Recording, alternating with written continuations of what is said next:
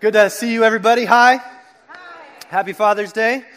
Super pumped to be able to bring the word and, uh, and preach this morning in one of my favorite places on earth, this church right here, where more people were helping to say yes to God. We want that for you, as Pastor Sam was saying.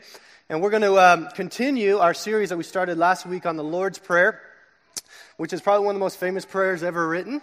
Many people have heard of it.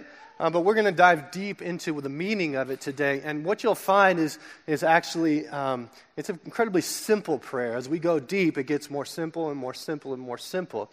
And last week we heard Pastor Darren start us off with uh, the kind of the introduction that Jesus gave us, right? Jesus told us, when you pray, don't pray like the hypocrites, and don't, don't be uh, somebody who draws attention to yourself with prayer and with your, your fancy words and your, you know, your lengthy prayers that people might say, wow, that person's really super spiritual. No, there's, there's a wrong way to pray, as Jesus said, and a right way to pray. And Jesus is about to lay out, line by line, the way that he wants us to pray to be humble, to be glorifying of God. And prayer is just such a huge, huge deal. I mean, like, I say that and it just doesn't have the impact that it should. It is a huge deal.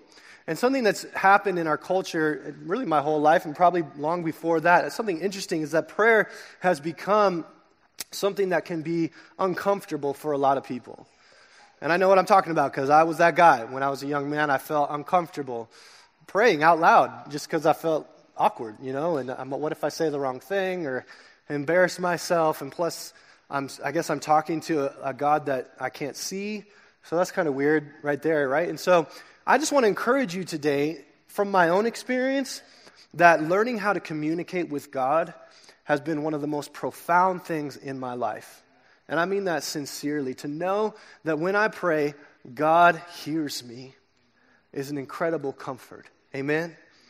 To know that when, when I pray and ask Him for things that He answers, and He answers with all of heaven behind Him, with all of the authority and power that comes with Him, is something that I really don't want to live without now that I've tasted and seen that the Lord is good, as the Scripture says.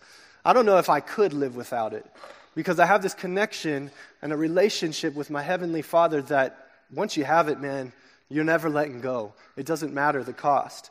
And I want you to know what that feels like, to know that connection between you and your Heavenly Father.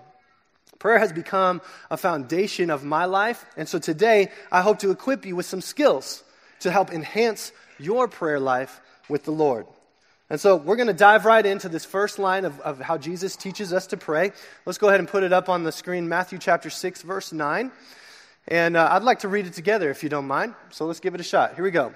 This then is how you should pray Our Father in heaven, holy is your name. That's it. That's how Jesus says we should begin our prayers. Now, here we're reminded, kind of like we learned last week, that it's very important to start our prayers with our focus on God and His glory before we ever get to our own needs, right? But we also see that Jesus is very specific about who He's talking to at the beginning of this prayer Our Father, who's in heaven, and he's holy.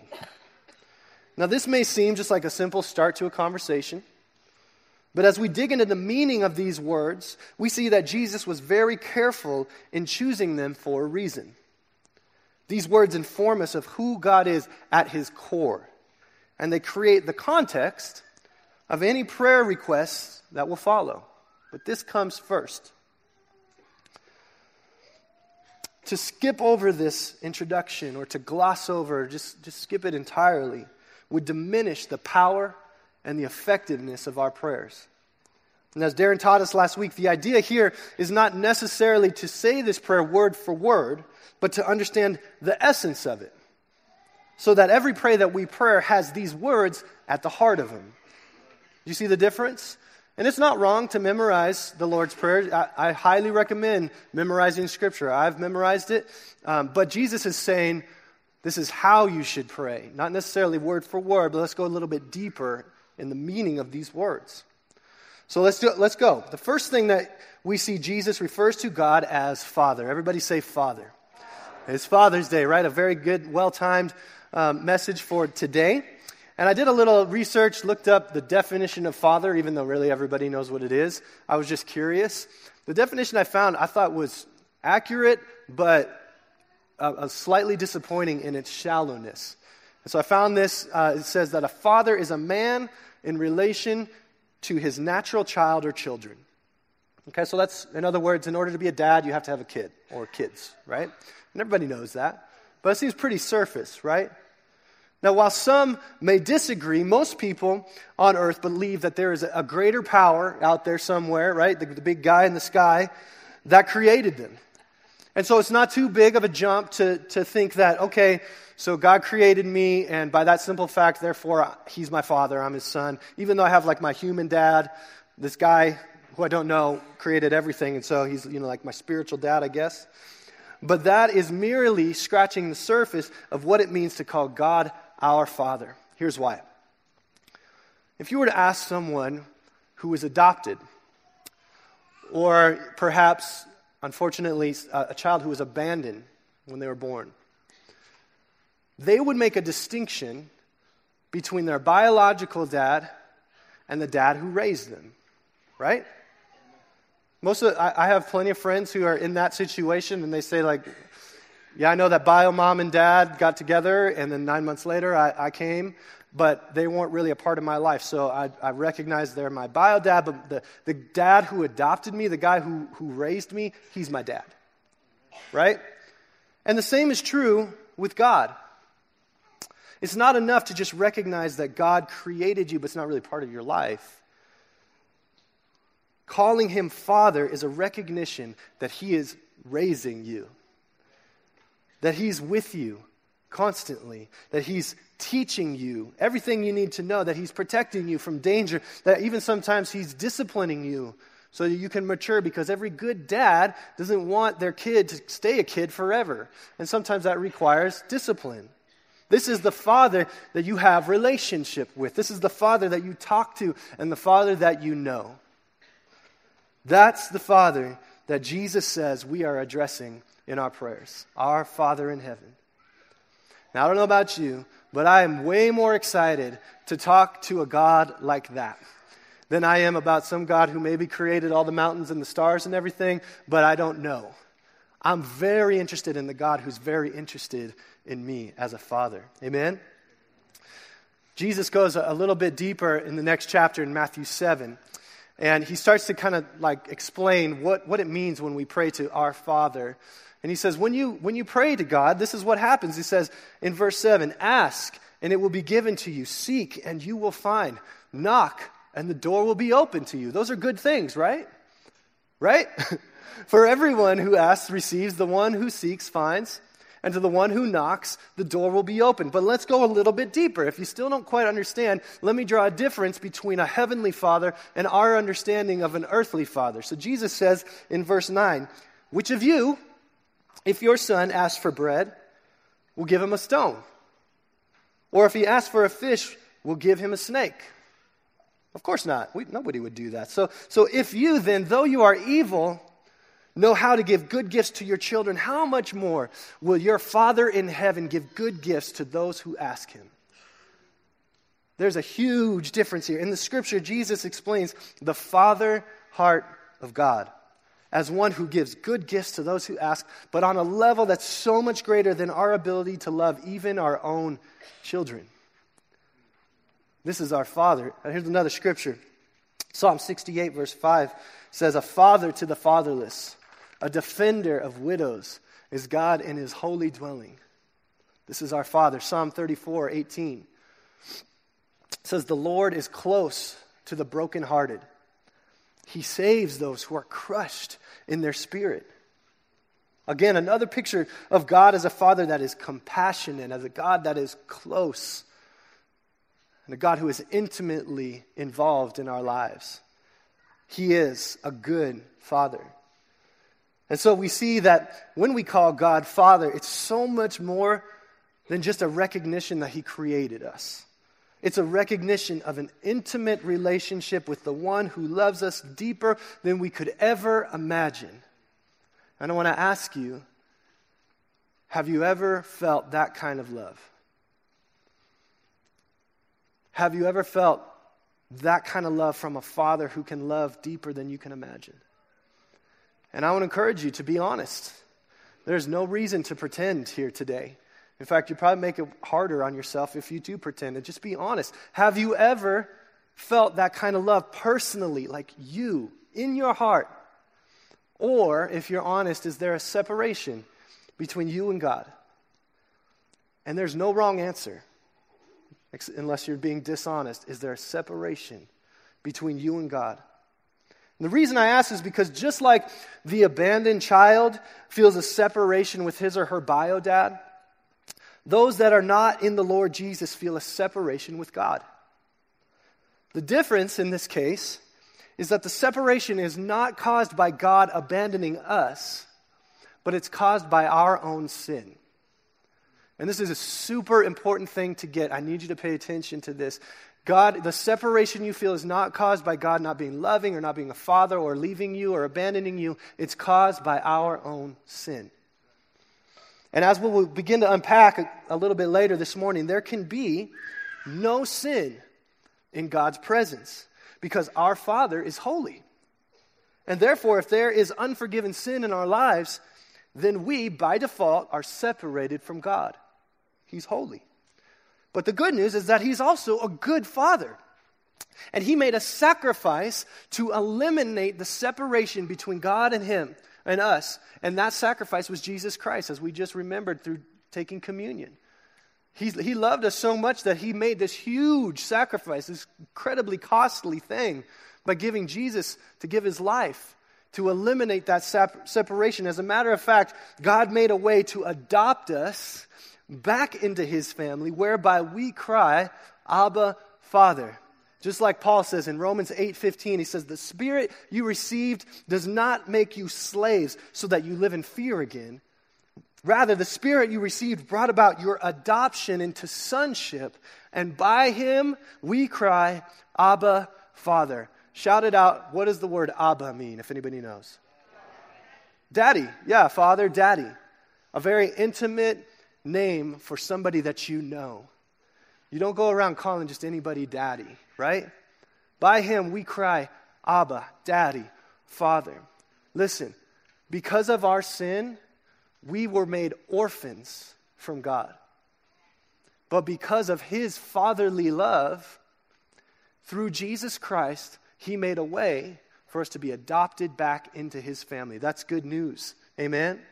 Those who have been saved and forgiven by Jesus Christ no longer see God as this distant being somewhere out in the cosmos, but they see him as Daddy, Abba the one who is intimately involved in their lives. Jesus says, when you pray, address God as our Father.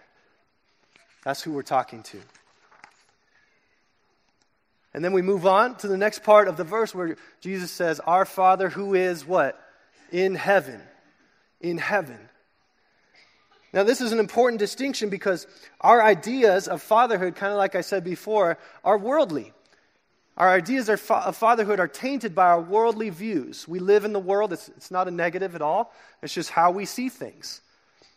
And many of us, unfortunately, have bad experiences with fathers. Some dads out there, if we're honest, are abusive and violent. Some dads are selfish and put their self, themselves above their family. Some dads are adulterous, cheaters, Whatever the case may be, we've all experienced or know someone who has experience with a bad dad. But on the other hand, not every dad is a bad dad. Amen? Aren't you glad for good dads in the world? And this is church, and it's Father's Day, and I'm not here to beat up on dads. I'm here to celebrate the gift of fatherhood and point to the one who is the perfect father in heaven. My dad is an awesome dad. I won the lottery with my dad. My dad is fantastic. And I've told him, he had his 70th birthday this year. And I told him, I said, Dad, I, with all sincerity, when I grow up, I want to be like you. You are, have been an incredible dad. And now he's granddad, like he's Appa. We call him Appa. And, and he's just knocking it out of the park. And it's like, I want to be Appa like he is to, to my grandkids, you know? Like, it's just, it's inspiring. My dad is awesome. And if you have an experience like mine, then count yourself blessed because a good dad is a gift from God. Amen? But Jesus is careful to point out that our Father is a heavenly Father. He's so far beyond even the best of dads that we know here on earth that there can be really no comparison. Now, like I said, I'm a dad, and while I strive to be a good dad to my three kids, I am far from perfect. And I mess up sometimes. Sometimes it might be hard to believe, but my kids can make me angry. Can anybody relate? Can I get a witness? Oh, yeah, thank you. It's not just sometimes. You guys see them at church when they're all cute and dressed up. You know how it is. At home, it's, it's the real deal. And, uh, but let, us be clear about this. It's not wrong to be angry, okay? So do not hear that from me. It's not wrong to be angry. God Himself gets angry. The Bible says that He's slow to anger and probably much slower than me and you, right? But he's, He does get angry. But the Bible teaches us that we should not sin in our anger, not let our anger cause us to sin. And so, so when you're angry, that's a red flag to be like, watch out. You might cross that line into sin. And I've done that. I'll just confess to you and be vulnerable that I have. I've crossed that line as a dad from anger into sin with my children, and it's a bummer. It's, it's not something I'm proud of at all. I've had to humble myself and ask for forgiveness from my kids and from God. And while it's vitally important to be the best dad that I can be, it's even more important that my kids know their heavenly father. Amen? This is the one who never sins in his anger, the one who is never selfish and who is always present. This is the one who is perfect and has a perfect plan for them. The best thing I can do as a dad is teach them about the Father whose ways are higher than my ways and whose thoughts are higher than my thoughts. As good as I can try to be, I will ultimately fail them at some point. But our Father in heaven will never fail. He will never fail. Our Father is a heavenly Father. This is next level fatherhood. And then lastly, Jesus says, our, pray like this Our Father in heaven, what? Holy is your name. Everyone say, Holy. You may be more familiar with translations that say, Hallowed be thy name, and that's fine. That's totally biblical. That hallowed and holy basically mean the same thing. Okay, so you can use that word if you want, but today we'll use the word holy. Uh, again, I looked up the definition of holy, and there's actually quite a few definitions, um, but the one I, I put it in your notes uh, is the one I found I think really captures the essence of what Jesus is saying here is that something, is, something that is holy is entitled to reverence and respect reverence and respect. And I want to go just a little deeper and explain that because the Bible teaches that God is holy. The idea behind the concept of holiness is separation. It comes from a word meaning to separate or to cut off. God is separate or cut off from everything that is sinful and evil. He cannot tolerate sin. It is not in his nature to do that. He's holy. Just like John says in 1 John 1 5, he writes, This is the message we have heard from him and declare to you God is light, and in him there is no darkness at all. None at all. To say that God is holy means there is no trace of evil in his character. So that's why before, when, when I asked you, have you ever felt this kind of love or do you feel that separation? Maybe that separation is there because not because God has abandoned you or because he doesn't love you. It's because God is holy and there can be no sin in his character. There can be no darkness in him because he's perfect. He's perfect. He's a holy God. I studied some more, did some research on, on the holiness of God, and I came across a scripture that I've read a million times but never saw this before. I think it's super cool. Maybe you already know this, but I find it really fascinating because I found it out this week. In Revelation chapter 4, we see this picture of heaven. And our Father is in heaven on the throne, and it says that all of, the, all of heaven is around the throne worshiping God and giving Him glory for who He is. And it says, day and night, in verse 8, day and night, they never stop saying, Holy, holy, holy is the Lord God Almighty, who was and is and is to come.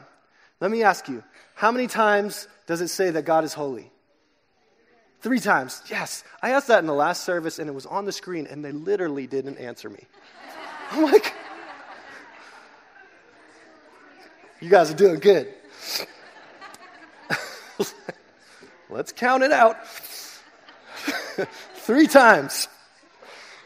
This is what's so cool. The only attribute of God that is mentioned three times is apparently his predominant attribute, holiness. He is not just holy, he is holy, holy, holy. In Jewish liturgy, when something is incredibly important, this is what they do. They mention it twice, two times. So that's why Jesus sometimes would say, when he'd speak to people, he'd say, Truly, truly, I tell you, truly. Like, pay attention, truly, truly. This is important what I'm about to say. Listen up. Or when God would address Moses in the Old Testament, he would say, Moses, Moses, listen. I say that to my, my daughter, Amelie. Amelie. Or you say it to your homeboy, be like, dude, dude, right? Like, it's important what I'm about to lay down right now. Pay attention. But our God is not just holy, He's holy, holy, holy. This is the only attribute of God that is mentioned in the scriptures three times. Continuing to look at Jewish tradition, the name of God was considered so holy that they would not even speak it out loud. There was so much reverence for God that they wouldn't even spell it. The very letters were considered too holy to be defiled by an imperfect writer. So they would replace it with something like the name or they'd put something else in there. As much as the Jews seemed to make a lot of mistakes in the Old Testament, they truly understood the holiness of God. Our Father in heaven is holy, He is a holy God. Now, when you are faced with a holy God, then it's only natural to have a healthy fear of the Lord. A fear of the Lord. Because He's perfect, He's holy.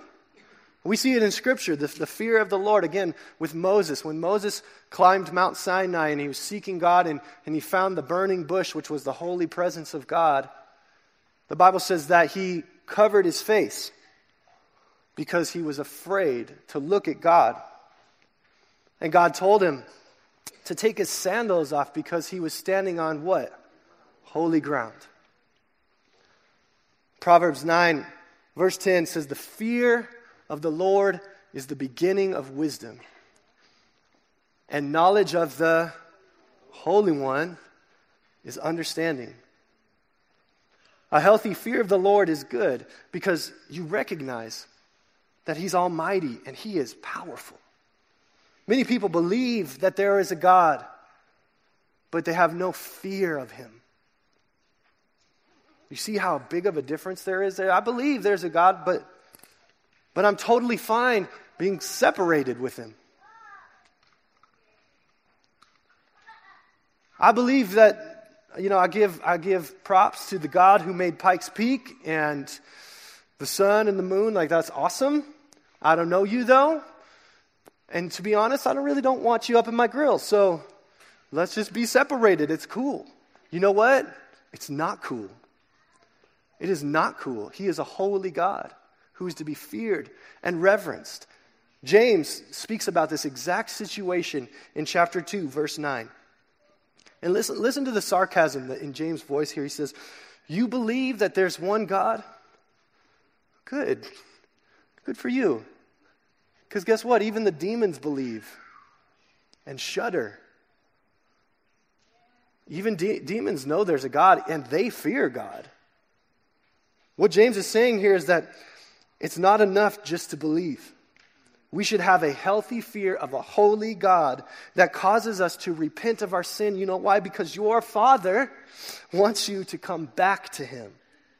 And I had to come to this point in my life too where I said, Yes, I believe there's a God, obviously, but what am I doing about it? Am I just going to keep on sinning because God has to forgive me? He's holy. It doesn't work like that. When we sin, oftentimes we have this response that seems logical at the time, but it's really the opposite of what we should do. When we sin, we avoid God because He's holy. I messed up. I know I messed up. And God is like perfect. And I don't want him to know. So I'm just going to pretend like it didn't happen. I'm not going to talk to him about it. I'm going to avoid it. I'm going to try to forget about it, that it even happened. But you know what?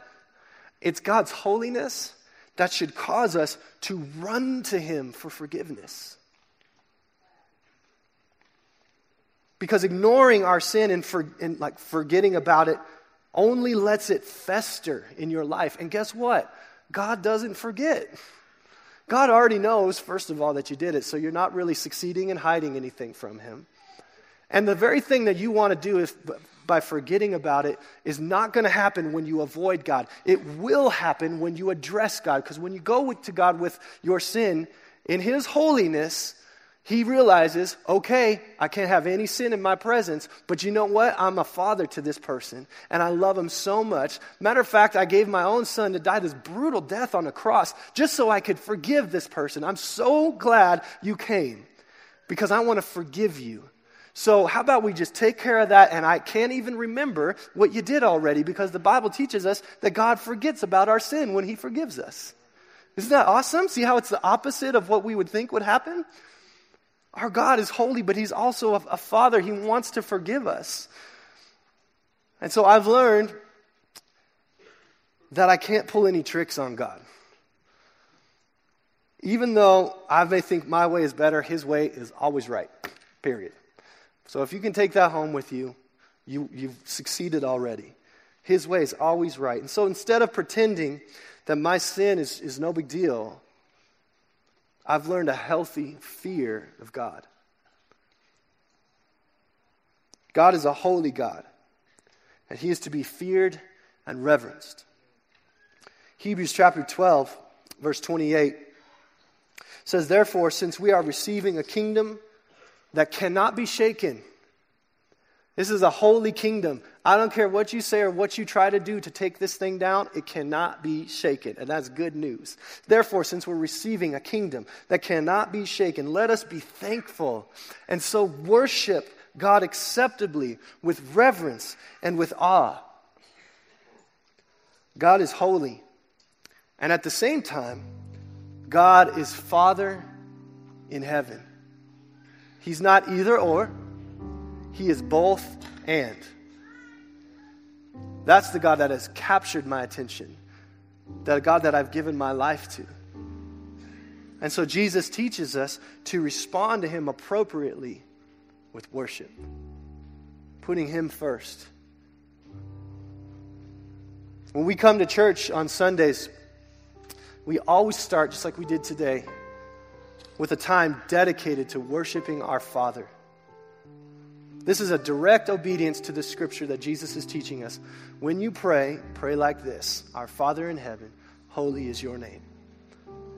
We start with putting our focus on how good our Father is and deserving of glory. Before we ever ask for anything or sit down to hear the word, we put God in his rightful place on our hearts as Father and as holy. And I have found that, that when I get this right, and I don't always get it right, but when I do, I've found that everything else falls into place.